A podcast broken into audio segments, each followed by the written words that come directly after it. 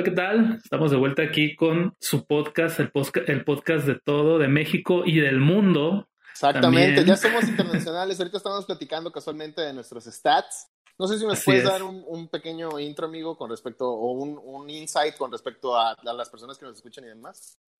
Sí, pues mira, eh, gracias a Podbean, que es nuestro pues host de nuestro podcast a través de Podbean, este, pues estamos, gracias a ellos, estamos en las diferentes plataformas. Y pues de acuerdo a las estadísticas que nos arrojan, pues parece que nos están escuchando no solo aquí en México, sino también hay, tenemos gente de Estados Unidos, de Canadá e incluso de Reino Unido. Entonces, ah, nuestros saludos a, a, quienes, a esas personas que nos escuchan desde esos lugares tan lejos. Este, muchas gracias por, por escucharnos. Les mandamos un saludo, un abrazo, eh, un abrazo sin COVID. Y este, muchas gracias por escucharnos y pues esperemos, si tienen alguna eh, sugerencia o algún tema que quieran que cubramos, con todo gusto en, en los comentarios de YouTube eh, o a través de Twitter me pueden encontrar y con todo gusto los, los atendemos por ahí. Así es, muchas gracias por escucharnos y, y, definitivamente para nosotros pues es un hito el que nos estén escuchando diferentes personas de diferentes lados. Esperemos no, estén, no sea una sola persona con un VPN escuchándonos en el mismo lugar. Para los que no saben qué es una VPN, prácticamente es como un túnel virtual que pueden usar para conectarte de diferentes. Pero puedes decir que estás, pues, te conectas a México y luego te puedes conectar, decir que te conectaste a Estados Unidos, Canadá y demás. Entonces esperemos, ese no es el caso, esperemos realmente haya personas reales escuchándonos de diferentes lados. Así que les mandamos un hello y les mandamos un hawk este, sin COVID, ¿verdad? Entonces, este, pues aquí andamos, echando, echando patadas de ahogado, pero aquí andamos. sí, así es. Y pues bueno, para quien pudiera estarnos escuchando por primera vez, eh, mi nombre es Mitchell, me encuentran en todas las redes sociales como Michu. Eh, y pues bueno, este podcast no es más que pues un par de amigos platicando de cosas que sabemos, a veces platicamos de cosas que no sabemos, tratamos de aprender y pues que en el proceso también ustedes puedan aprender junto con nosotros. Y también que ustedes nos enseñen a nosotros, por eso siempre les pedimos que si tienen algún comentario, eh, pregunta o incluso alguna corrección, nos las hagan llegar, porque el punto de este podcast no es tanto informar, sino aprender, tanto nosotros como ustedes junto con nosotros. Sí, el punto es pasarle bien, no, nosotros no, no, no, no, clamamos tener la verdad, ni, ni somos el medio, eh, por así decirlo, este, absoluto con respecto a información de, de videojuegos, de tecnología y demás. Digo, simplemente somos dos amigos de hace mucho tiempo que nos encanta, nos apasiona todos estos temas y nos apasiona más poder compartirlo con ustedes. De hecho, eh, aprovechando y te que dices correcciones, quiero corregir. En el podcast antepasado, cuando hablamos de, de, Karate Kid, eh, me equivoqué y dije que, este, dije la palabra que era wax on wax y realmente no es así. La palabra que dice Miyagi en inglés es wax on, wax off. Entonces, no es wax un wax. Ahí para el que encuentre el podcast y haya comentado que me equivoqué, me puede regañar y demás. Ya aquí lo reconozco, sí me equivoqué, siempre se me va esa pequeña palabra. Pero este, ya lo estamos corrigiendo aquí. Es wax on, wax off, que significa poner cera, quitar cera, ¿no? Sí, exacto. Exacto, que en español comentábamos, lo, lo, tradujeron como encerar y pulir, que, pues, son cosas completamente diferentes. No, no completamente diferente, pero, o sea, prácticamente vendría siendo como poner cera y expandirla, ¿no? O sea, expande la cera, no, eh, no, no, no pulir, pero bueno, eso es, ya es diferente, ¿no? Sí. Y pues bueno, este, Adair, pues él es un ingeniero en sistemas, ¿verdad? Si no me equivoco. Así es, este, así es. Eso es lo que Entonces... dice mi título, amigo. Yo, la verdad, me considero un, un, humilde, este, eh, digamos, un humilde trabajador, un humilde Godín, diríamos aquí en México. Godín es una persona, digo, para los que nos ven en otros países, es el, el típico oficinista que está dentro de ahí. Eso es lo que nos consideramos de hacerle ahí la lucha, ¿verdad? Estamos en la lucha. Entonces, Adair, pues tiene muchísimos más conocimientos más específicos de lo que es, pues, tecnología. Eh, tienes una maestría en redes, si no me equivoco, ¿verdad? Sí, redes y comunicaciones. Este, no lo digo mucho porque luego este, piensan que igual sé, sé muchas cosas sobre, sobre todo, no soy un experto. pero realmente uno, si algo aprendes de la tecnología es que nunca terminas de aprender. Siempre hay algo nuevo y lo que aprendiste en la escuela ya no te sirve. Eso es lo que nuestra batalla de todos los, los ingenieros en sistemas. Entonces, este, pues ahí también andamos en lo que podamos ayudar, pues aquí andamos, ¿verdad? Y compartimos lo poquito o mucho que sabemos, aquí andamos. Claro. Sí, pero obviamente sabes pues muchísimo más de este tipo de cosas, sabes mucho más que yo, es lo que quiero decir. Pues vamos a decir que ahí nos damos un tiro. Ahí, vamos a decirlo así. Cualquier cosa, este, y si alguien pues igual nos quiere corregir y demás, pues adelante, no pasa nada. O sea, estamos para aprender. Entonces, pues aquí en este podcast nos, nos apoyamos en ir para ese punto de la tecnología y pues yo soy este psicólogo que entusiasta de videojuegos y también entusiasta de, la tecnología. Entonces, lo que sé de tecnología lo he aprendido pues autodidácticamente. Exactamente. Pero mi formación pues es de psicología, entonces por ahí tratamos también de brindar un poco de información por ese, por ese lado. Este, Entonces, el día de hoy nos vamos a concentrar más que nada en, noticias, noticias relacionadas tanto a videojuegos como en tecnología, eh, pero sí con un enfoque el día de hoy un poco más como que a los videojuegos, ¿verdad? Así es. Eh, primero que nada, estamos en el borde de la nueva generación de consolas, tanto de Microsoft como de eh, Sony. o sea, hablamos de PlayStation y Xbox. Este, yo me quedé, yo, me quedé, ¿cómo se llama? En el, digo, perdón por interrumpirte, pero yo, no, dime, dime. recuerdo que la, la, última consola que te puedo decir que yo jugué y que sí disfruté fue el PlayStation 3, que en su tiempo era carísimo, o sea, caro, caro más no poder. Y de hecho, eh, Dross una vez este, sacó, en su tiempo sacó, Dross, para el que no lo conocía, Dross Rotzang es el youtuber del que platicamos. Digo, yo soy muy fan de él y sé que Mitchell también, por eso a veces lo van a escuchar mencionar mucho en este podcast, pero antes él tenía un blog en donde él escribía, por así decirlo, eh, artículos de, broma o escribía historias, ¿no? Entonces me acuerdo que él escribía una historia con respecto al PlayStation 3, que él intentó comprar un PlayStation 3 en, Mercado Libre, y era tan caro, pero de verdad, o sea, aquí en México llegó carísimo, en todos lados era tan caro que él me acuerdo que decía, ya después de ponerse de acuerdo con el vendedor, decía, oye, ¿y la comida qué onda?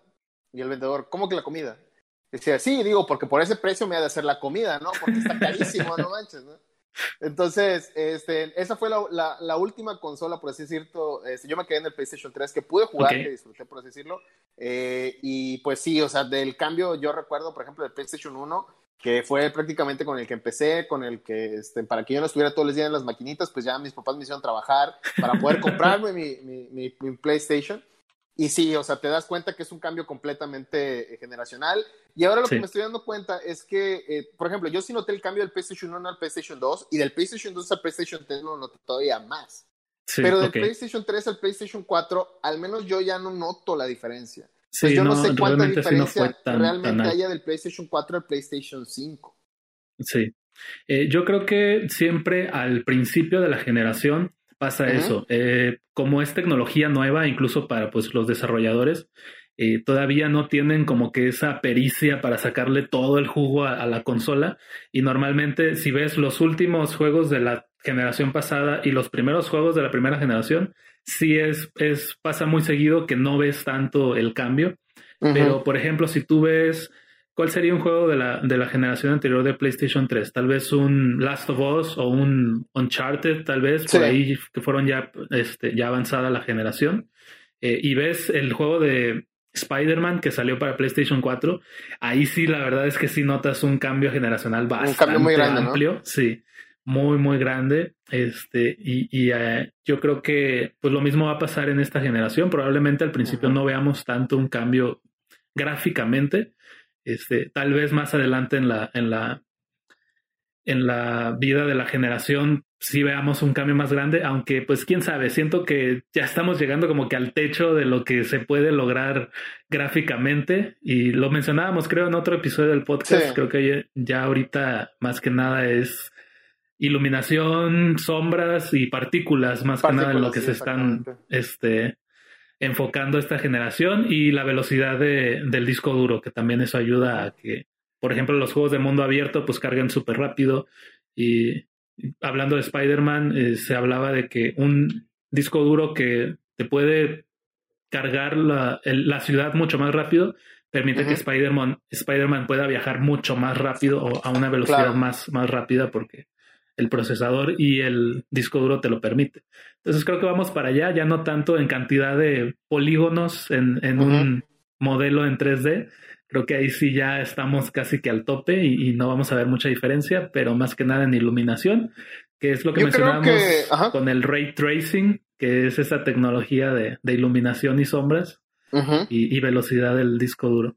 Sí, me decías. Sí, no, y, realmente eh, yo, yo siento, bueno, por lo menos yo siento que, que, por lo menos para hacer un videojuego, digo, sí, sí, son, sí son importantes los gráficos, pero hay juegos indie que nos han enseñado que muchas veces una gran historia puede opacar completamente unos gráficos muy buenos, ¿no? Eso es, realmente eso es lo que últimamente queremos hacer es simplemente desconectarnos, el poder jugar y a veces los gráficos pues no importan tanto, ¿no? Por lo menos yo no me fijo en eso, pero también hay algo eh, bien importante que siento que también va del lado ya de lo que es la, la vamos a decirlo así, la realidad aumentada o la realidad virtual, todo ese, todo, todo, ese mundo yo creo que todavía nos falta por explorar, porque por ejemplo, pues hay teles con 3D que pues simplemente esa tecnología para mí, los 3D nació muerto, o sea, simplemente no había manera de que, de que pudiera seguir, porque pues digo, si salió en los 80s, Sí, me acuerdo cuando, no sé si te tocó por alguna vez, este, creo que Canal 5 intentó lanzar un día Este, en 3D y te daban los lentes que tenía el, filme azul y el filme rojo. Sí, los,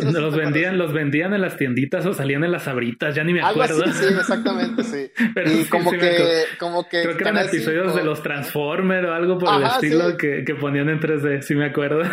Sí, exactamente, como que eran programitas que dijeron, esto va en 3D, ¿no? Y te lo ponías y pues la verdad, o sea pues no, era la gran cosa. No. Y hay algunos efectos que dices tú, por ejemplo, y ya luego, bueno, podemos entrar en detalles con respecto al 3D nativo, al 3D no nativo, etcétera, ¿no? Pero realmente, eh, digo, hay tecnologías que dices tú, bueno, estas simplemente no van. Pero yo siento que la realidad aumentada, eh, sí, yo siento que ya prácticamente es el, es el, es el paso que tenemos ya que seguir.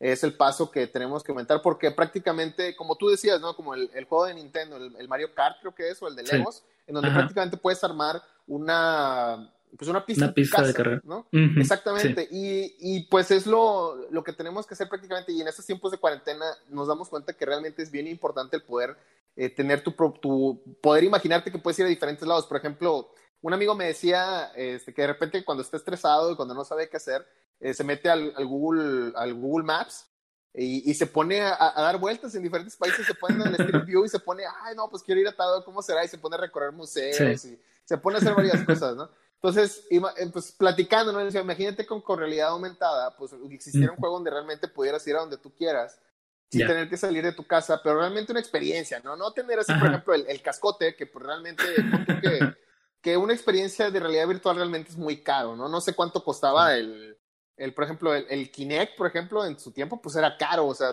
realmente, pues no es no accesible para todo el mundo, sino que realmente siento que debería de ir, o, yo siento que va para poder ser accesible esa realidad ah, aumentada para todos, y que no sea tan caro, ¿no? Porque realmente sí, en, el primer mundo, pues, ok, sí, ahí te encargo, pero aquí en México, o sea, prácticamente lo único 3D que tenemos, o, la única realidad aumentada es cuando este, nuestra mamá nos aventaba la chancla y realmente sentías el dolor, ¿no? Después de estar jugando dos, tres horas y no ibas a comer. Pero bueno, eso, es mi pensamiento de señor ya grande. Sí, de hecho tienes toda la razón. Eh, el episodio anterior sí hablamos de ese juego de, de Nintendo y sí es cierto, es, es realidad aumentada 100%. Este, Hubo un tiempo en el que sí hubo un como que gran impulso por entrarle a, la industria de tanto de realidad virtual. Eh, Sony pues le entró con una con unos lentes de realidad virtual. Este Steam, que es la plataforma para comprar videojuegos en, PC, también le entró. Está Oculus, que ahorita ya la compró Facebook. este, y creo que Microsoft fueron los únicos que le entraron, pero a la realidad este, aumentada, que es la que mencionabas. Eh, no recuerdo ahorita cómo se llamaba eh, su, su, tecnología, pero era como, no eran lentes, o sea, era como una diadema con una pantalla como de cristal enfrente y esa era como que la la pantalla de realidad aumentada y era donde ah, veías los gráficos aumentados mientras podías seguir viendo este el mundo real, por así decirlo. Sí, sí, sí. Este, y yo creo que para cosas, bueno, no sé por qué, pero mi mente siempre viaja a Yu-Gi-Oh cuando veo este tipo de cosas. Sí, claro. y, yo creo que con ese tipo de tecnología, eh, Yu-Gi-Oh pues funcionaría súper bien. Más que con una realidad virtual que te desconectas por completo de la realidad. Este, creo que con esta tecnología de realidad aumentada, Yu-Gi-Oh! se vería súper chido. Sí, no, ese es uno de mis más grandes sueños, por favor. Si alguien puede, puede hacer ese, ese duelo o ese estilo de duelos, yo estaría completamente agradecido toda la vida. Y fíjate que no estamos tan lejos, ¿eh? Porque, por ejemplo, está el Pokémon Go, que cuando salió, digo, todavía hay gente que está súper traumada jugando con Pokémon Go. Ya no es tanto, creo que ya no es tan. sí, bajó bastante porque sí fue un fenómeno social súper extremo. Ya bajó bastante, pero sigue siendo muy popular. Sí, y te digo, o sea, yo conozco eh, gente eh, que se juntaba incluso así de que no, a tal, a tal hora después del trabajo vamos a, a jugar Pokémon Go y ahí te encargo, o sea, caminando con sus celulares. Eh, atrapando Pokémones. Y realmente te das cuenta que sí vale la pena y que sí es una buena tecnología y que sí puede servir como medio de entretenimiento para muchas personas. Y yo te digo, yo siento que, que, la tendencia va para allá, pero te digo, es muy difícil porque eh, realmente, ¿cuál es, ¿cuál es el problema? El, el, detalle con los videojuegos es que me da mucha risa que muchas veces intentando crear una solución inventan un problema, ¿no? O sea, lo que hacen es que, por ejemplo, mira, sabes que tengo este problema que yo inventé, pero te doy la solución para el problema que yo inventé, ¿no? O sea, siempre, siempre te así como que no, es que este, por mi culpa, este, cuando disparas, el disparo se va a la derecha. Pero ya saqué un parche para resolver eso. Oye, pues digo, fue tu culpa, ¿no? Realmente no me estás ayudando, no me estás dando una herramienta. Sí. Entonces yo creo que la idea es poder crear soluciones a realmente problemas que tenemos. Imagínate, Pokémon Go dejó de funcionar ahora que solamente estás en tu casa. Sí. O sea, por eso obviamente va a bajar, porque pues, ni modo es que de la, cuántos Pokémon puedes atrapar de tu, de tu cuarto a la cocina, de la cocina a tu cuarto, y más si vives en una casa de interés social. ¿Me explico? Sí. O sea, entonces, es que ese es el detalle. El, imagínate el poder despegarte realmente, no completamente de la, de la realidad, porque sí está un poco creepy, ¿no? El hecho de nada más estar así, no poder ver nada y no estar, estar perdido pero realmente sí, el, poder tener una realidad aumentada, el, tener incluso videollamadas, por ejemplo, como este de, como la de Star Wars, donde aparecían los monitos así, el ver a la persona o, poder, yo siento que para ahí va, ¿no? Y la verdad, digo, el, día que, no estamos tan lejos realmente, entonces, o sea, el día de que, que, lleguemos a eso y sea accesible para todos, este, pues ya prácticamente, yo ya no sé hacia dónde vamos a ir, ¿no? Ya, mi mente ya no da para más realmente. Sí, y se han hecho avances en ese, en ese ámbito con las cámaras en 360 y ese tipo de cosas. Este, yo cada vez que veo pues este tipo de tecnologías muy innovadoras, me emociona no por el hecho de, ay, lo voy a comprar. No, yo sé que es tecnología nueva y, va, y cuando es tecnología nueva es muy cara, pero el hecho de que salga al mercado, que empiece a haber competencia y con el tiempo eso hace que pues, la tecnología vaya bajando de, precio. Sí, Yo me acuerdo cuando salieron las primeras teles 4K, ¿quién tenía una tele 4K? Eran carísimas. sí, sí. Cuando salió las, las, pantallas planas de plasma, eran carísimas, nadie tenía eso. Sí. Y hoy en día cualquier casa que vas, incluso el gobierno está regalando teles este, de pantalla plana. Este, Entonces, así es como funciona la tecnología. De entrada, y, creo que eso he aprendido a emocionarme por el, el potencial. Por saber que algún día lo vas a tener, ¿no? Es como, pues, digo, para el que no sepa, nosotros este, somos los que nos, nos estén, decimos, ya va a salir el iPhone 14, ya por fin va a bajar de precio el 13, este, van a poner en oferta el, el 12 y ya por fin me va a poder comprar el 7, ¿no? O sea, realmente somos, o sea, vamos así. O sea, y, ¿Y por qué? Porque realmente pues ah, lastimosamente estamos en Latinoamérica y para nosotros aplican muchas cosas con respecto a lo del Tratado de Libre Comercio, impuestos, importación, etcétera y demás. Entonces, pues los precios diferentes. De hecho, hubo un hilo en Twitter que me llamó mucho la atención, que un sujeto puso, este, puso el precio del, porque ya salió el Xbox, creo ya salieron los precios oficiales del, nuevo sí, de eso queríamos, vamos a hablar un este, poquito más adelante. Ok, digo nada más, este, si quieres ahorita lo dejamos, pero prácticamente hizo la comparación, hizo la, la, la, este, la conversión a pesos mexicanos ya. Y, o sea, por ejemplo, prácticamente el, creo que un Xbox queda como en 6 mil y el otro queda en 8 mil. O sea, y tú ves los precios aquí en México de, 13 mil y 18 mil. De que, oye, espérate, o sea, ¿de dónde sale tanto impuesto, pues? Pero bueno, vamos a, si quieres, vamos a darle con las notas y ya ahorita seguimos este, eh, quejándonos como señores. Así es. Bueno, vamos a empezar un poquito con Nintendo, nada más porque obviamente no, no hay aquí ningún tipo de sesgo ni preferencia para nada, no, no, no, no. Exactamente, eh, tampoco. Ah, nos le damos chance a todos, así que si tú trabajas en alguna, si trabajas en Capcom, si trabajas en Sony, si trabajas en, Microsoft o algo, mándanos algo y a lo mejor, no te creas nada. Aquí hablamos de todos, este, si tienes un evento o algo así, pues igual se anuncia, ¿no? O sea, así es. Y entonces creo que de hecho el, episodio anterior cuando hablábamos pues de la nueva tecnología de, Nintendo y, y, los anuncios del 35 aniversario de Mario, eh, mencionábamos un poquito esta eh, teoría o suposición o incluso filtración de que Nintendo va a sacar una nueva consola. Eh, que decíamos que el nuevo Nintendo Switch o el Nintendo Switch U ah, o algo por el estilo. Este, pues bueno, salió un, un, este, un reportaje de parte de Bloomberg que mencionan que Nintendo está aumentando la producción de Nintendo Switch a 30 millones de unidades para el, año fiscal, el tercer cuarto del, este, perdón, no, para el año fiscal que empieza en marzo del 2021. Ok. Para satisfacer la demanda. Entonces, esto nos dice, número uno, hay muchísima demanda de, de Nintendo Switch.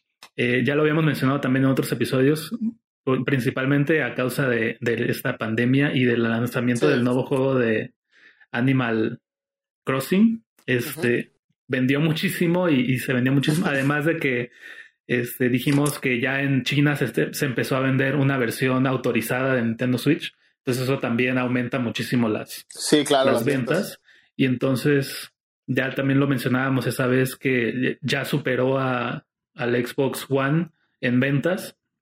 Este, a pesar de que el Nintendo Switch salió, no sé si un año o dos años después que el Xbox sí, Efectivamente. Entonces, en menos tiempo lo superó en ventas.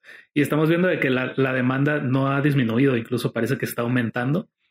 Pero lo más interesante es que no solamente aumentaron la producción, sino que hay algunas fuentes que están reportando que Nintendo le está pidiendo a sus desarrolladores que preparen sus juegos para que estén listos para poder reproducirse en 4K.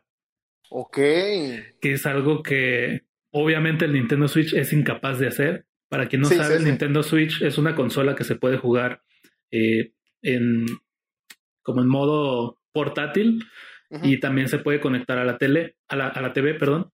Este, en modo portátil los juegos corren en 720p, porque pues es una pantalla pequeña, no necesitas mucha resolución y se ve bien. Y cuando lo conectas a la, a la tele, sí sube la resolución a 1080p. Eh, pero, ese es el, pero ese es el máximo lo que alcanza este el Nintendo Switch. Entonces sí es muy interesante que estemos escuchando que le está diciendo a sus desarrolladores, oye, ve preparando tu videojuego para que para que soporte, en 4K. para que soporte resoluciones de 4K. Exactamente.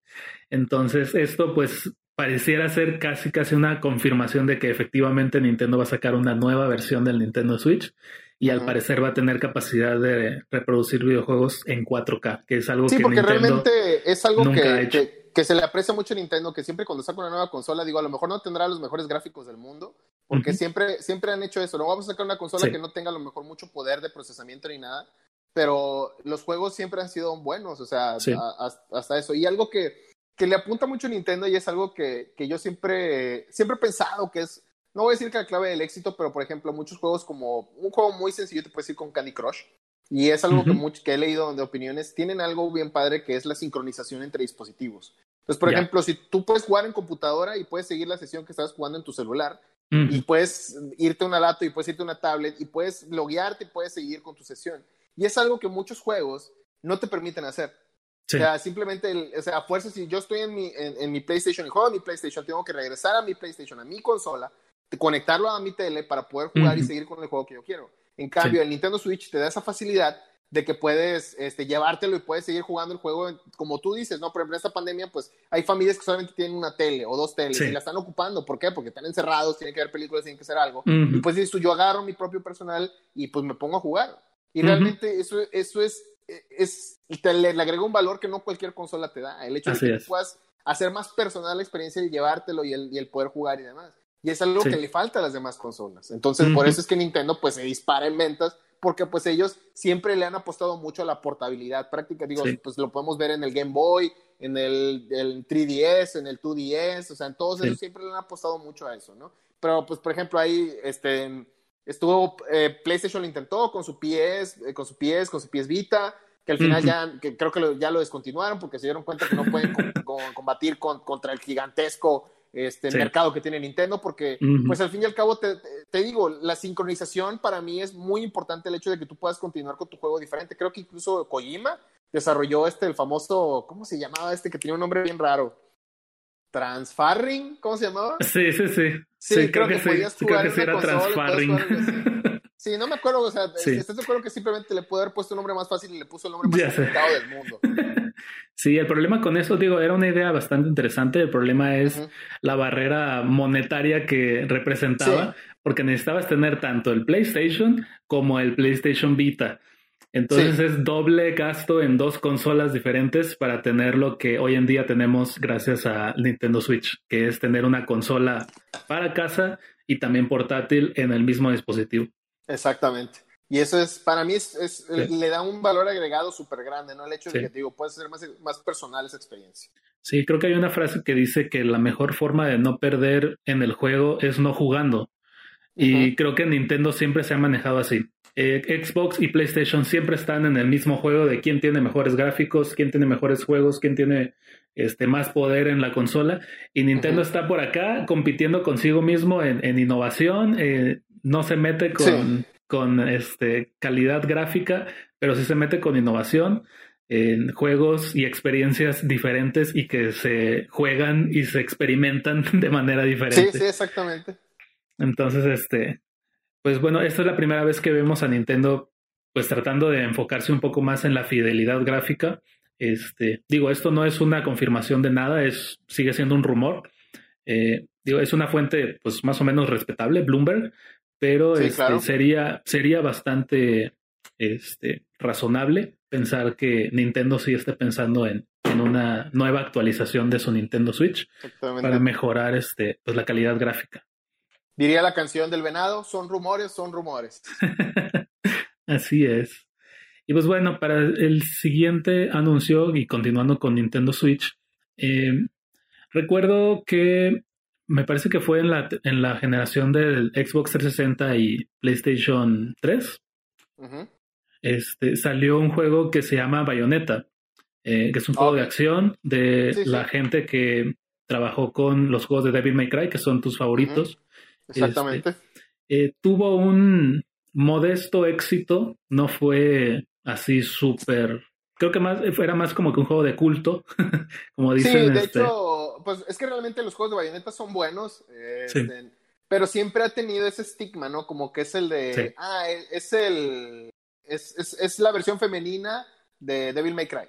O sea, como que siempre, siempre he sentido que tenía ese estigma, porque realmente el juego sí es, o sea, yo lo he visto, no, no lo he jugado, honestamente, sí que sentarme y, jugarlo, pero he tenido la oportunidad de ver la experiencia, de ver todo, y hay gente que, o sea, no tiene muchos fans o, no es muy popular, pero este, no son muchos, pero los que hay, ajá, sí, no, o sea, están clavadísimos y les encanta el juego, y la verdad es que es muy bueno, o sea, el juego es muy, muy bueno, yo he tenido la oportunidad de verlo, y, la historia y la chava que es la protagonista y todo este, pues súper bien y todo. Yo creo que tuvo dos, práctica tuvo dos este, de juegos. No sé si Bayonetta 1 y Bayonetta 2, ¿no? Eso era lo que quería comentar, que pues Bayonetta 1 salió para Xbox y PlayStation. Eh, y entonces, pues ya no se escuchó de una secuela, porque pues, como te digo, fue un éxito moderado, no fue la gran cosa. Entonces, al parecer, Platinum Games, que son los desarrolladores, estuvieron buscando como que fondos para hacer la secuela y nadie los peló. Hasta que llegaron con Nintendo. Y Nintendo les dijo, ok, sí, nosotros te vamos a dar fondos para que lo hagas, pero la condición es que sea exclusivamente para el Nintendo Wii U en ese tiempo. Este, y entonces, y la verdad es que salió muy bien porque por los, por el mismo precio tenías Bayonetta 1 y Bayonetta 2. Entonces, este, estuvo muy bien y aunque mucha gente se quejó de, o sea, muchos jugadores que venían de PlayStation y de Xbox, pues se quejaron de que no, nosotros queremos ese juego también. Este, pues también hay que tener en cuenta que si no fuera por Nintendo, el, el juego pues no se hubiera realizado. Y entonces ahora está pasando más o menos algo parecido con otra franquicia que se llama No More Heroes o No Más Héroes. Ok. Este, igual, me parece que igual salieron tanto para PlayStation como para Xbox. El, no More Heroes 1 y el 2. Y ahora pasa algo muy parecido con el número 3, va a ser exclusivo para Nintendo Switch. Ok. Este, Suda 51 se llama el desarrollador. es, un, es una persona muy extraña. Eh, es que, ¿sabes que A lo mejor este, le pasó como cuando quieres hacer tu usuario de correo y ya está ocupado. Entonces, a lo mejor él fue a registrar su, su, su empresa de videojuegos y así de que, no, ¿qué tal? Vengo, este, le quiero poner SUA. Es que ya estoy ocupado, joven. Este, SUA 24, no, también. ¿Cuál está disponible? Y ya le pusieron la tabla de disponibles, no, elige de aquí. Y ya, pues yo creo que así le hizo, ¿no? Ya sé. Sí, es una persona muy extraña y al parecer es muy fan de Johnny Knoxville de, de Jackass. Porque ah, yo también, amigo, yo también lo entiendo. El personaje principal de No More Heroes está, se llama creo, creo Travis Touchdown eh, está basado, su imagen está basada en, Johnny Knoxville. prácticamente utilizó la imagen de Johnny Knoxville para hacerlo. Y entonces ya tiene tiempo, creo que el año pasado se anunció o salió el primer tráiler de No More Heroes 2. este, pero pues lamentablemente eh, ayer em, de la página de, de, Twitter de Grasshopper, que es la, este, pues la casa desarrolladora, eh, pues está anunciando que pues trataron de que el COVID pues no afectara mucho los tiempos de desarrollo de este juego, pero pues no pudieron y lamentablemente el juego estaba, se suponía que iba a salir este año, probablemente para finales de año, noviembre, diciembre. Lamentablemente pues van a tener que retrasarlo para el próximo año, no hay fecha este todavía. Sí, simplemente que están apuntando a una salida para el próximo año. Eh, que se van a concentrar más en, en, pues en refinar detalles, en, aumentar la calidad y pues no quisieron apurar el juego simplemente para, para que saliera este año, prefirieron mejor esperar y pues el, el juego va a salir hasta el 2021. Sí, no, y es, y es completamente entendible, o sea, tenemos que, a veces se nos olvida de, de, estar encerrados en nuestra casa y todo, que realmente esto es un, es un asunto serio es un asunto completamente que, que nadie estaba preparado para eso. Entonces, hay que, te digo, a incluso a mí a veces se me olvida de que, oye, pero ¿por qué no abren? ¿O por qué tardan mucho los envíos? ¿O por qué esto? ¿Te acuerdas que realmente, pues hay una pandemia, hay un problema mundial? Es, es, una crisis mundial prácticamente y, y, creo que, por ejemplo, aquí en México o en Latinoamérica, creo que ya van, en Latinoamérica creo que ya van 8 millones de personas enfermas de COVID. O sea, entonces, ahí es cuando te das cuenta que realmente sí es un problema muy grande y, tenemos que comprender, o sea, que no solamente, ah, es que mi juego no va a salir, sino que, pues, o sea, hay problemas mucho más grandes que, que, tu juego no salga, ¿no? Entonces, sí, yo creo que tenemos que entender mucho esa parte y pues si es necesario que el juego salga hasta después, pues ni modo, ¿verdad? Así es. Sí, es que ha pasado ya tanto tiempo que creo que nos estamos empezando a acostumbrar y se nos está empezando a olvidar ese pequeñísimo detalle de que estamos en una pandemia mundial. Y pues bueno, eso sería todo eh, relacionado con Nintendo. Eh, el episodio pasado mencionábamos también, hemos en varios episodios hemos mencionado que tanto Sony como Microsoft están en esta batalla de no quiero anunciar mis precios porque quiero ver a cuánto lo sacas tú para ver luego yo qué hago. Pero eh, pasó algo muy gracioso sí, diría gracioso esta semana. Eh, de repente empezaron a salir varios leaks de una versión de Xbox diferente, del nuevo Xbox. El, nuevo Xbox se llama Xbox Serie X y de pronto se, salieron unos leaks de que iba a haber un Xbox Serie S.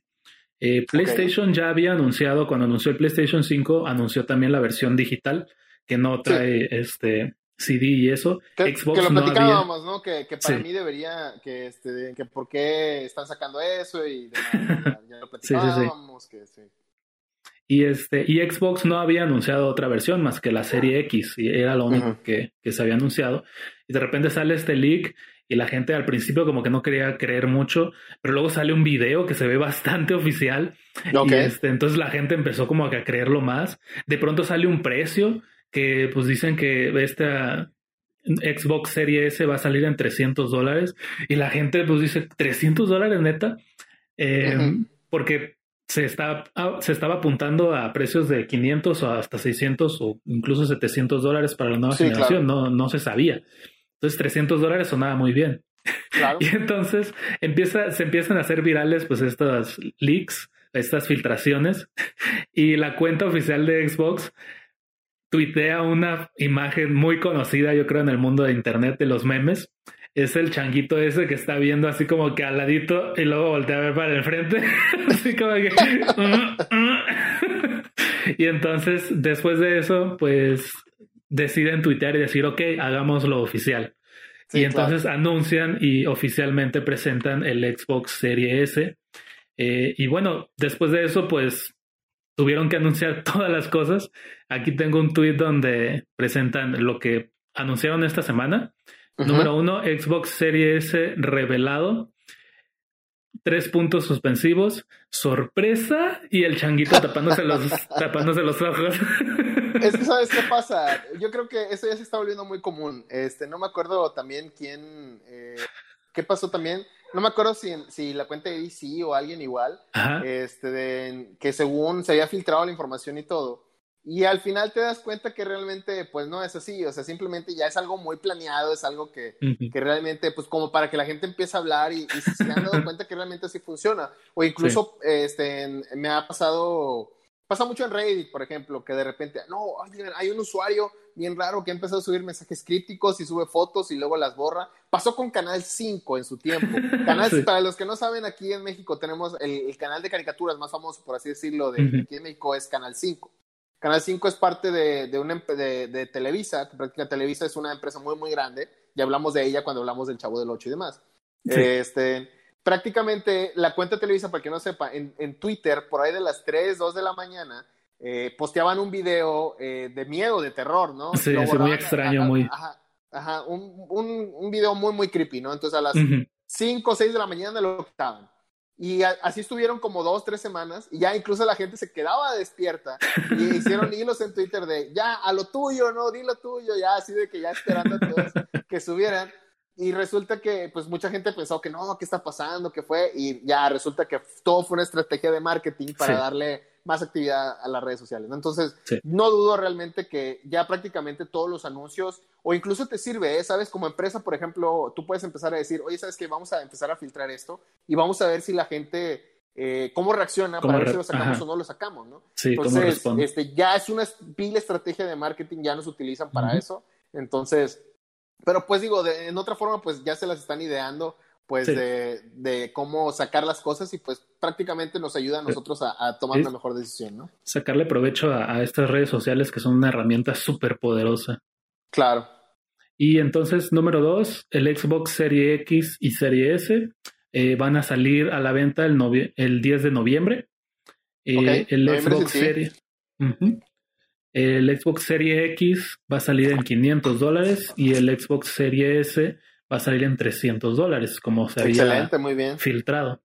Eh, anuncian pues un nuevo control porque pues la versión del Serie X es negra, entonces el control siempre había sido negro y la Serie S es blanca, entonces anuncian también el control blanco, que ah, al parecer también es retrocompatible con Xbox One y seguramente también con PC, entonces eso está también bastante padre. Excelente, sí, claro.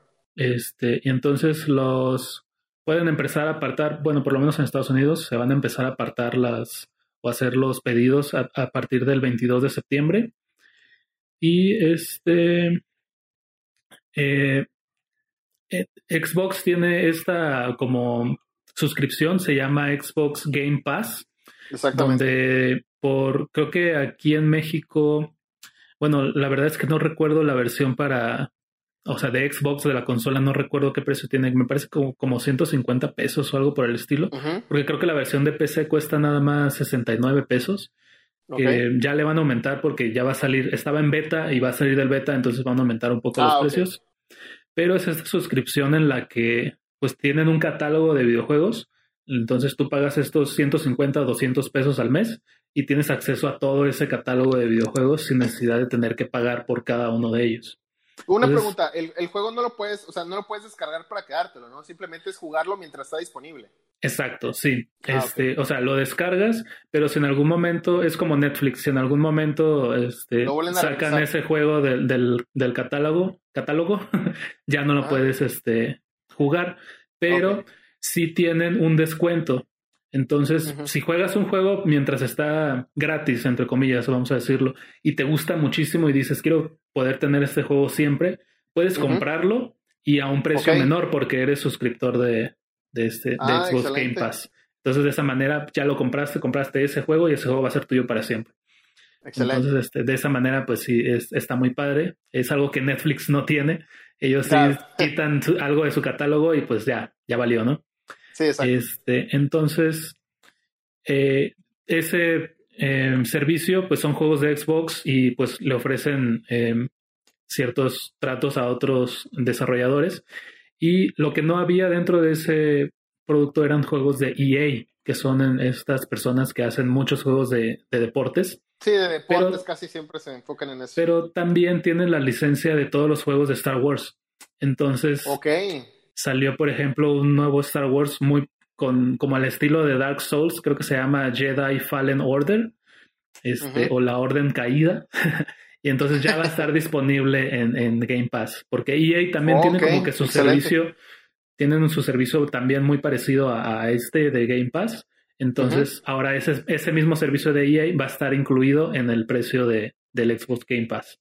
Entonces, estamos hablando de que la consola Xbox Series S eh, es una consola que puede jugar juegos en 1440p o 2K, como lo mencionábamos en el episodio anterior, a hasta 120 imágenes por segundo. Estoy seguro de que la mayoría van a estar en 60 o incluso en 30, ¿no?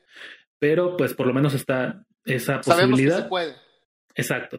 A diferencia del Xbox Series X que puede en 4K hasta 120 imágenes por segundo. Pero estamos hablando de que realmente una diferencia de 2K a 4K es casi imperceptible y normalmente muchos de los juegos que dicen que están a 2K realmente están a 1400p, pero con un upscale a 4K. Sí, un upscale. Entonces, este, la verdad es que está muy competitivo. En Estados Unidos el Game Pass cuesta 15 dólares entonces estamos hablando de que por 315 dólares ya estás en la nueva generación. Sí, claro. Eh, ya puedes jugar todos los juegos en, en 2K, que es muy buena calidad, sí, a 60 imágenes por segundo. Realmente aquí sí le pega muy duro a la industria del gaming PC o, de, de, jugar en la computadora porque ninguna computadora de tres, que te cueste 300 dólares te va a correr ningún juego en 2K a 60 imágenes por segundo. Entonces, realmente ahorita sí, el, bueno, que habría que bueno, que habría que agregarle el costo de la tele también al, al, Nintendo, ¿no? O sea, porque normalmente cuando te compras una computadora, pues te compras con monitor, te compras todo. Entonces, pero habría que agregarle el costo de la tele. Una, una, tele 2K, honestamente, no sé cuánto, cuánto viene saliendo. Sé que en Estados Unidos no son muy caras, este, pero sí, pues habría que sumarle el costo de la tele. ¿Cuánto te gustó? ¿Unos 300 dólares también, más o menos? ¿Menos? Más o menos. Sí, unos 250 por ahí. 250 dólares. Entonces, más o menos estamos hablando que para, para poder armar ahora sí, este, vamos a poner que necesitas 500 dólares para ya tener este, tu, tu, set de gaming bien padre, ¿no? Digo, ya necesitarías tu silla, necesitarías este, pagar la luz, de rentar una casa web, etcétera, etcétera, pero no vamos a entrar en esos detalles, pero pues realmente, o sea, la pura consola, con, digo, ya incluyendo la tele y demás, ya la verdad es que eh, vale completamente la pena. O sea, es muy buen precio, la verdad. Sí, la verdad es que sí están muy competitivos. En Estados Unidos. Eh, incluso mencionan que en algunos países eh, el Nintendo Switch cuesta el equivalente a 330 dólares. y entonces ves esta, esta versión del Xbox que va a costar 300 dólares. Y o sea, obviamente es súper competitivo. Sí, este, Realmente sí, yo creo que sí deja a PlayStation en una posición bastante difícil para compararse con estos precios. Eh, pero pues obviamente eso nos va a beneficiar a nosotros porque va a obligar a PlayStation a tal vez bajar el precio que tenían previsto eh, tener y pues eso nos ayuda a todos nosotros pobres que, que queremos jugar en la nueva generación también. Sí. No, no, no, falta, no, vas a ver que de repente van a salir con sus precios de 299 y 499, ¿no? Así de que, para hacerles la competencia, así de que digo, para no perderle tanto, van a decir, ¿sabes qué? Lo vamos a dejar así en 299 y, y, 499, qué sé yo, ¿no? Sí, sí, sí. Pero sí, la verdad es que sí me sorprendieron estos precios y me sorprende también la capacidad de, de la versión S o de la versión más light del, del nuevo Xbox. O sea, y las capacidades que tienen. Digo, falta ver cuando salgan, ver realmente las comparaciones entre el Xbox One X y el, perdón, entre el Xbox Serie X y el Serie S para ver realmente qué tanta diferencia podemos ver. Sí. Eh, tal, lo más probable es que, por ejemplo, si un juego en el Serie S está a 30 imágenes por segundo, en el X probablemente sea 60. Yo creo que esa va a ser la mayor diferencia entre los dos. Pero Creo que a 30 todavía es aceptable, sobre todo por ese precio. Este está muy bien. Y este, a 60 no, y pues, aparte, ¿estás de acuerdo que, que eso, es, eso te abre un mercado nuevo? Porque, por ejemplo, hay mucha gente que realmente solamente quiere una consola eh, o quiere un lugar donde jugar sin necesidad de, de, tener mucho lujo, ¿no? O sea, de que, ah, es que puedes hacer esto y puedes hacer mil cosas. O sea, hay gente que nada más quiere llegar a desestresarse un rato, jugar Call of Duty, jugar, este, digo, no sé si esté en, en, en Xbox, capaz si la ando regando, Pero, este, digo, algún juego, simplemente un shooter, simplemente algo ahí de pelea, simplemente rápido, juegas, terminas, lo apagas y listo, ¿no? Entonces, mucha gente, ese, ese famoso gamer casual, que nada más este, llega un ratito, se desestresa, prende la tele y la apaga, que no le importan los gráficos, que simplemente tiene una buena conexión de internet, que descarga, juega, ya me aburrí, quiero jugar otro. O sea, tienes el Game Pass y puedes seguir jugando, jugando, jugando. Realmente es un excelente precio y como dices tú lo hace completamente competitivo y más a los papás de que llegan y, oye, ¿sabes qué? Necesito una consola para regalarle a mi hijo. Este, ya en Navidad no tengo mucho dinero, ¿qué me, qué me recomiendas? Ah, mira, ¿sabes qué? Esta, esta no tiene discos, pero puedes dejarlos desde internet. Ah, ¿sabes qué? Lo hace en su celular todos los días, dámela. Entonces, o sea, realmente ese es, ese es, es, el mercado que hay, ¿no? O sea, si tú llegas como papá y tú ves, por ejemplo, un, Play, un, un Xbox que cuesta 5 mil y el otro que, este, digo, vamos a poner que cuesta 500 y el otro cuesta 300, ¿cuál es la diferencia? No, pues no acepta discos, dame ese.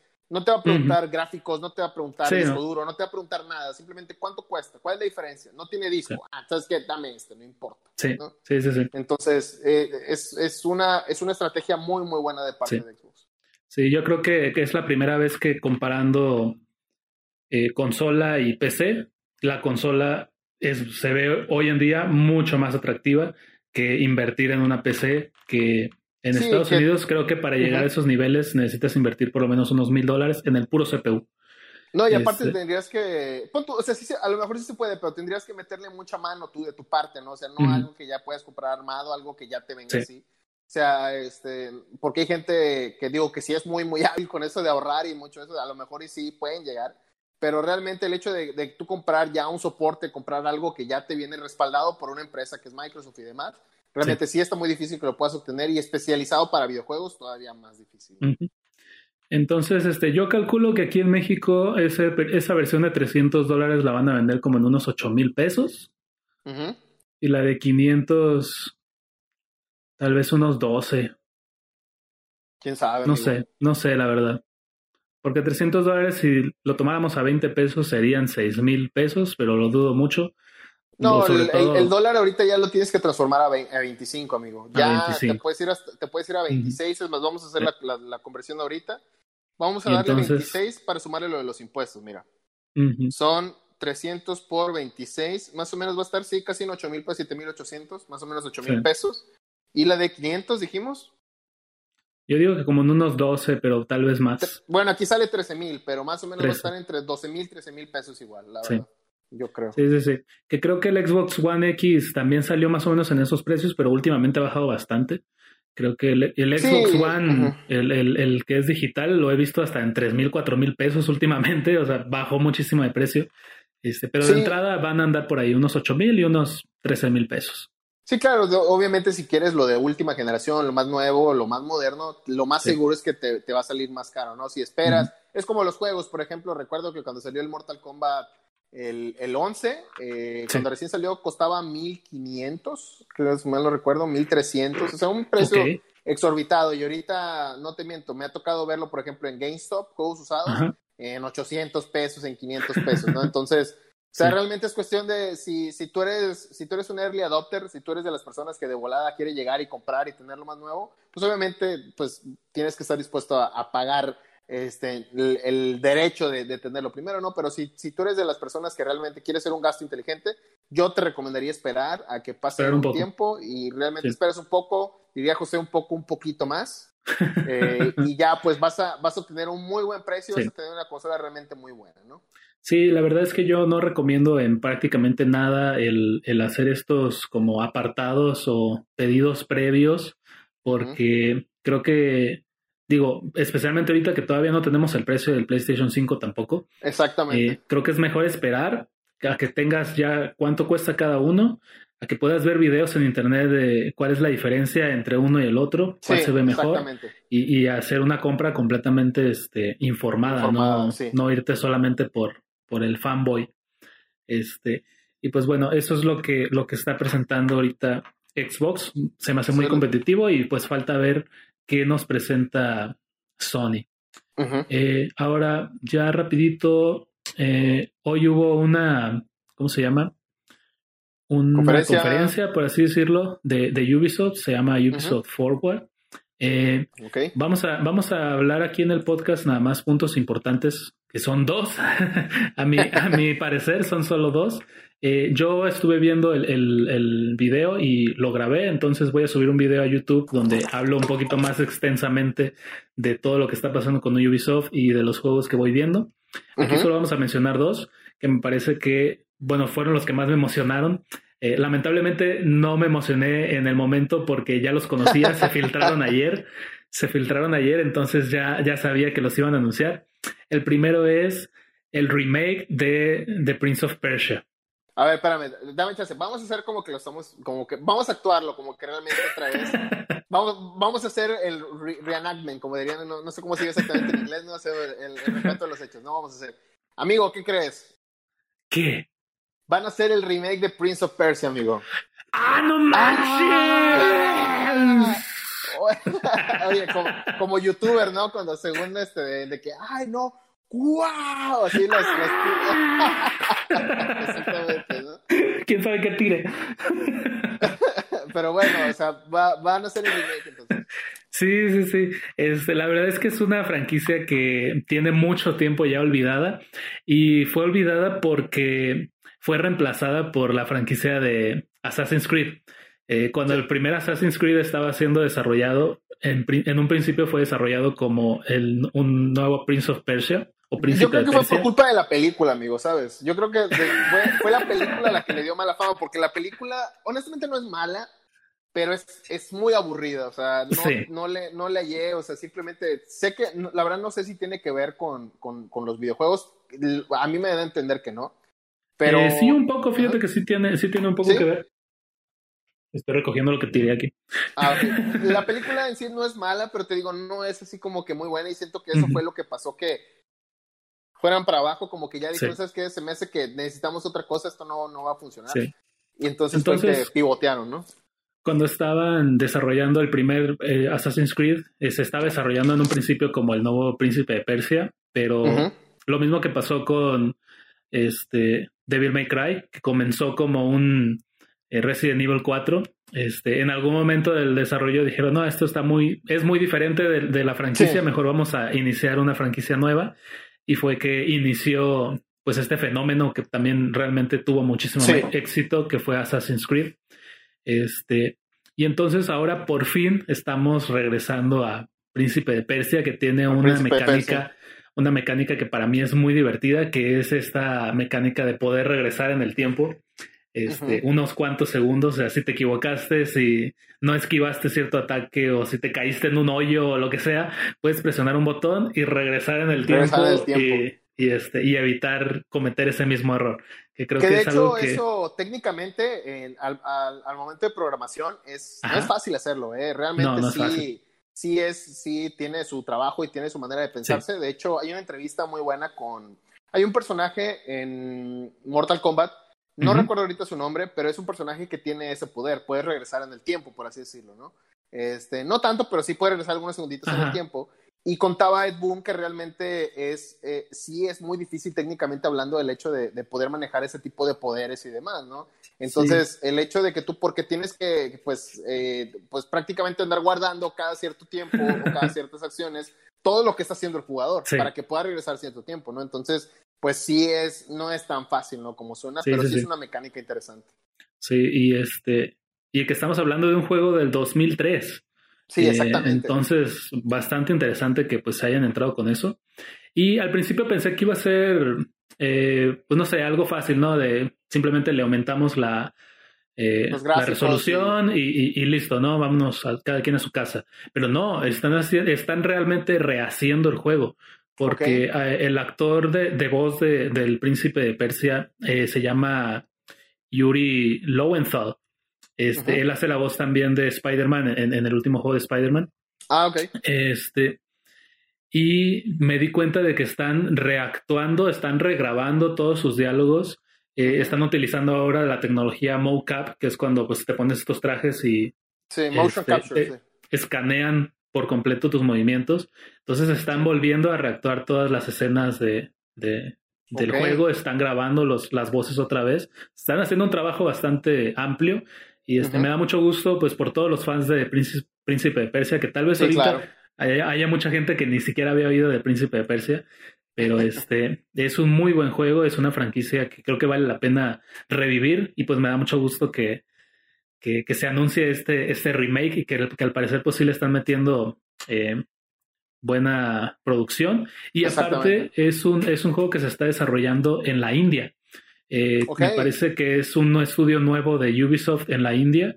Y este, pues yo creo que este es de sus trabajos más llamativos que vienen de, de la India. Y pues, bueno, el príncipe de Persia y todo por aquel lado, a lo mejor y puedan tener cierta este, cierta visión, input, cierta input que puedan dar, ¿no? Sí, diferente a, lo que vimos en el juego original. Y el otro juego que también es un, una, como que lo volvieron a revivir, lo sacaron de, del purgatorio donde se encontraba, es el juego de Scott Pilgrim contra el mundo. Exactamente. Eh, hay una película de, este, de esta historia, se las recomiendo muchísimo. Este, yo me acuerdo la veía con, con este, con mi exnovia y este, y al principio era así como que, ay, ¿qué onda con tu película? Está, bien, está muy rara. Pero al final es, no, ¿sabes qué? Esa película me gustó bastante. Entonces, este... Eh, tengo entendido que esa película, no sé si no llegó a México o, o, simplemente la trajeron en muy poquitas salas. Ok. Porque yo nunca la vi anunciada en el cine. En el cine. O sea, jamás así de que tú puedas ir al cine a verla, no la vi nunca anunciada. De hecho, si yo la vi, la, un amigo, la, no sé si tenía la, el archivo o algo así, lo, y pudimos ver la película, y lo mismo nos pasó. Este, estábamos de repente, no me acuerdo que, estaba yo pasando algo así, de repente veo que alguien golpea y lo destruye y salen monedas. Y dije, ¿qué onda? ¿Qué, onda ¿qué estás viendo? ¿no? Y, ya me dijo, no, mira, es una película que se llama Scott Pilgrim vs. The War, etcétera, Y pues tiene buenos actores, o sea, por ejemplo, sale Michael Cera. Este, que para el que no lo conoce fue el que salió en Superbad, creo. Este, también sale eh, Mary Elizabeth Winstead, que es la que hace de, Ramona Flowers. Este, muy buena actriz, por lo menos a mí me, cae muy bien. Y la película en sí tiene un concepto muy, muy bueno. O sea, pues hasta sale el Capitán América. Sí, sí, exactamente. sí, es cierto. Este, entonces, es para, si eres fan de los videojuegos, tienes que ver esa película. Sí, tiene muchas, sí. tiene muchas como referencias a, a cosas de videojuegos, eh, muy divertida. Y este, eh, les digo que sacaron este videojuego del, del, purgatorio porque el juego original salió para PlayStation 3. Pero me parece que por problemas de licenciamiento y ese tipo de cosas eh, se eliminó el juego de, de la lista de, de, la tienda de PlayStation y era imposible conseguir el juego porque solamente salió en versión digital, no había versiones físicas. Y entonces al momento en el que PlayStation tiene que quitar la, quitar el juego de la tienda, ya no hay manera de descargarlo, no hay manera de comprarlo, no hay manera de conseguirlo y no hay manera de jugarlo. Yo me acuerdo que cuando vi la película y me enteré de que estaba basado en un videojuego, eh, este, lo busqué y me di cuenta, no hay manera de que pueda jugar ese videojuego. Ni siquiera tengo PlayStation 3 y aunque lo tuviera, no puedo comprarlo. Sí, claro. Entonces, este, una lástima, la verdad. Y pues ahora por fin sale de ese purgatorio legal en el que se encontraba y este va a estar disponible para todo, PlayStation, Xbox, Nintendo Switch, eh, PC e incluso para Stadia, que es un servicio que yo creo que no va a durar más de tres meses después de, después de hoy. Este, Creo que también va a salir para Paint, algo así escuché también. o sea, ya va a salir para, para Viper también. Entonces, este, muy emocionado por ese juego porque como te digo, desde que vi la película quiero jugarlo y no he tenido la oportunidad, no hay manera de jugarlo. Estoy seguro de que voy a hacer un video para YouTube este, jugando ese videojuego. Sí, por favor, este, que invitar para verlo. Estoy, estoy muy emocionado de, de, que va a salir este juego. Va a salir este, bueno, solo mencionan Holidays, que pues se refiere aquí a finales de año o principios del otro, entonces está cerca de salir. Eh, probablemente lo voy a conseguir para el Nintendo Switch, no estoy seguro, o tal vez para PC, ya veré. Eh, pero muy emocionado por ese juego y pues prácticamente esos dos fueron los, este, los dos anuncios de, de Ubisoft que más me emocionaron, pero como quiera en YouTube verán el video de, de mi reacción a, la conferencia completa. Y ahorita que mencionabas que el juego va a salir para, para los beepers y eso. No sé si viste que. eso sí está bien loco. Alguien programó Doom, el primer Doom, para que pudiera ser jugado en una prueba de embarazo. ¿Qué? ¿Cómo? no entiendo. Ahí, yo tampoco lo entendí hasta que vi el video. Hay unas pruebas de embarazo hoy en día que en vez de tener el locosito ese de más o menos, tiene una pantallita que solamente es pues fondo blanco y puntitos negros Sí. Pues alguien programó Doom para que se pueda jugar en esa pantallita. O sea, eh, ¿estás de acuerdo que necesitas demasiado tiempo libre para hacerlo? Sí. COVID, pandemia, cuarentena. A lo mejor si, si ustedes quieren, este, pueden poner en sus comentarios y lo podemos hacer. Podemos este, comprar una prueba de embarazo específicamente. por jugar, le decimos al chavo para ver si nos lo puede instalar o algo y lo jugamos aquí. Así que por favor, dejen sus comentarios, dejen sus likes a ver si podemos lograr. Sí, sí, sí. Al principio él solamente subió un video de un video reproduciéndose en la, en la prueba de embarazo, pero ya hoy subió un tweet nuevo donde ya logró que el juego sea jugable en, ah, esa pantallita. te digo, pasamos de, en, otros episodios hablábamos de un videojuego que se creó en una máquina de escribir. Una máquina de escribir. Entonces pasamos de máquinas de escribir a pruebas de embarazo. Realmente el, mundo de los videojuegos no tiene límites. Sí, amigo, no, al, rato ya en condones, pero ya, ya vamos a ver a ver qué, qué sucede. Ya sé. Y pues bueno, prácticamente eso era todo lo que queríamos platicar el día de hoy. Eh, no estoy seguro cuánto tiempo tenemos hablando, pero tratamos de que esta vez fuera un poco más, conciso. más conciso. este, exactamente, y directo. Y pues esperemos que hayan aprendido algo el día de hoy. Estoy seguro de que por lo menos el hecho de que un videojuego se puede jugar en, en una prueba de embarazo es algo que tal vez nunca habían escuchado. Y nunca van a olvidar, estoy seguro. Entonces, muchísimas gracias por escucharnos. Eh, mi nombre es Mitchell, me encuentran como Michu con doble T y W en todas las redes sociales. Este, y pues mi compañera Dair no es así como que muy adepto a las redes sociales, pero si él quiere. Contacten a Mitchell y ahí Mitchell me avisa. yo, yo les paso el mensaje. Sí, gracias. Muy amable. Le pueden, mire, lo que puedo hacer es le puedo pasar el teléfono de la, de, la señora enfrente que vende frutas. Entonces ella ya, pues, ella toma el recado y ya, pues, ella me, me avisa. Entonces, este, no se crean, es broma, obviamente, ¿no? Pero no, ya cualquier cosa pueden escribirle a Mitchell. Vamos a crear mejor unas redes sociales para, para lo del podcast y ya, pues, nos pueden escribir por ahí, ¿verdad? Exactamente. Tenemos una página, bueno, es mía, pero ahí subo absolutamente todo mi contenido, incluido este podcast. Este, hay una página en, Facebook, lo pueden buscar así como Michu, y, igual, WTW, Michu Oficial, y este, ahí van a ver todos los links con todas las plataformas donde pueden escuchar este, este podcast. Eh, ahí subo también cuando subo el video del podcast en YouTube, y ahí encuentran pues también todos mis videos. Entonces ahí me pueden mandar un mensaje también a, esa página o como les digo en mi Twitter, que igual me encuentran de la misma manera, o también en, algún comentario en algún video de YouTube. Y yo con todo gusto le paso el mensaje a Dair si es para él, o si soy yo, pues yo mismo se los contesto, como no. Exactamente. Entonces, por favor, este, síganos, sigan a Mitchell, se los recomiendo su canal mucho. Siempre está subiendo contenido, siempre sube consejos, siempre sube reviews, este, hasta ofertas de repente sube ahí de, de videojuegos y demás. Así que por favor, síganlo, este, se lo recomiendo mucho. Y más que nada, pues es un gran amigo, así que por favor.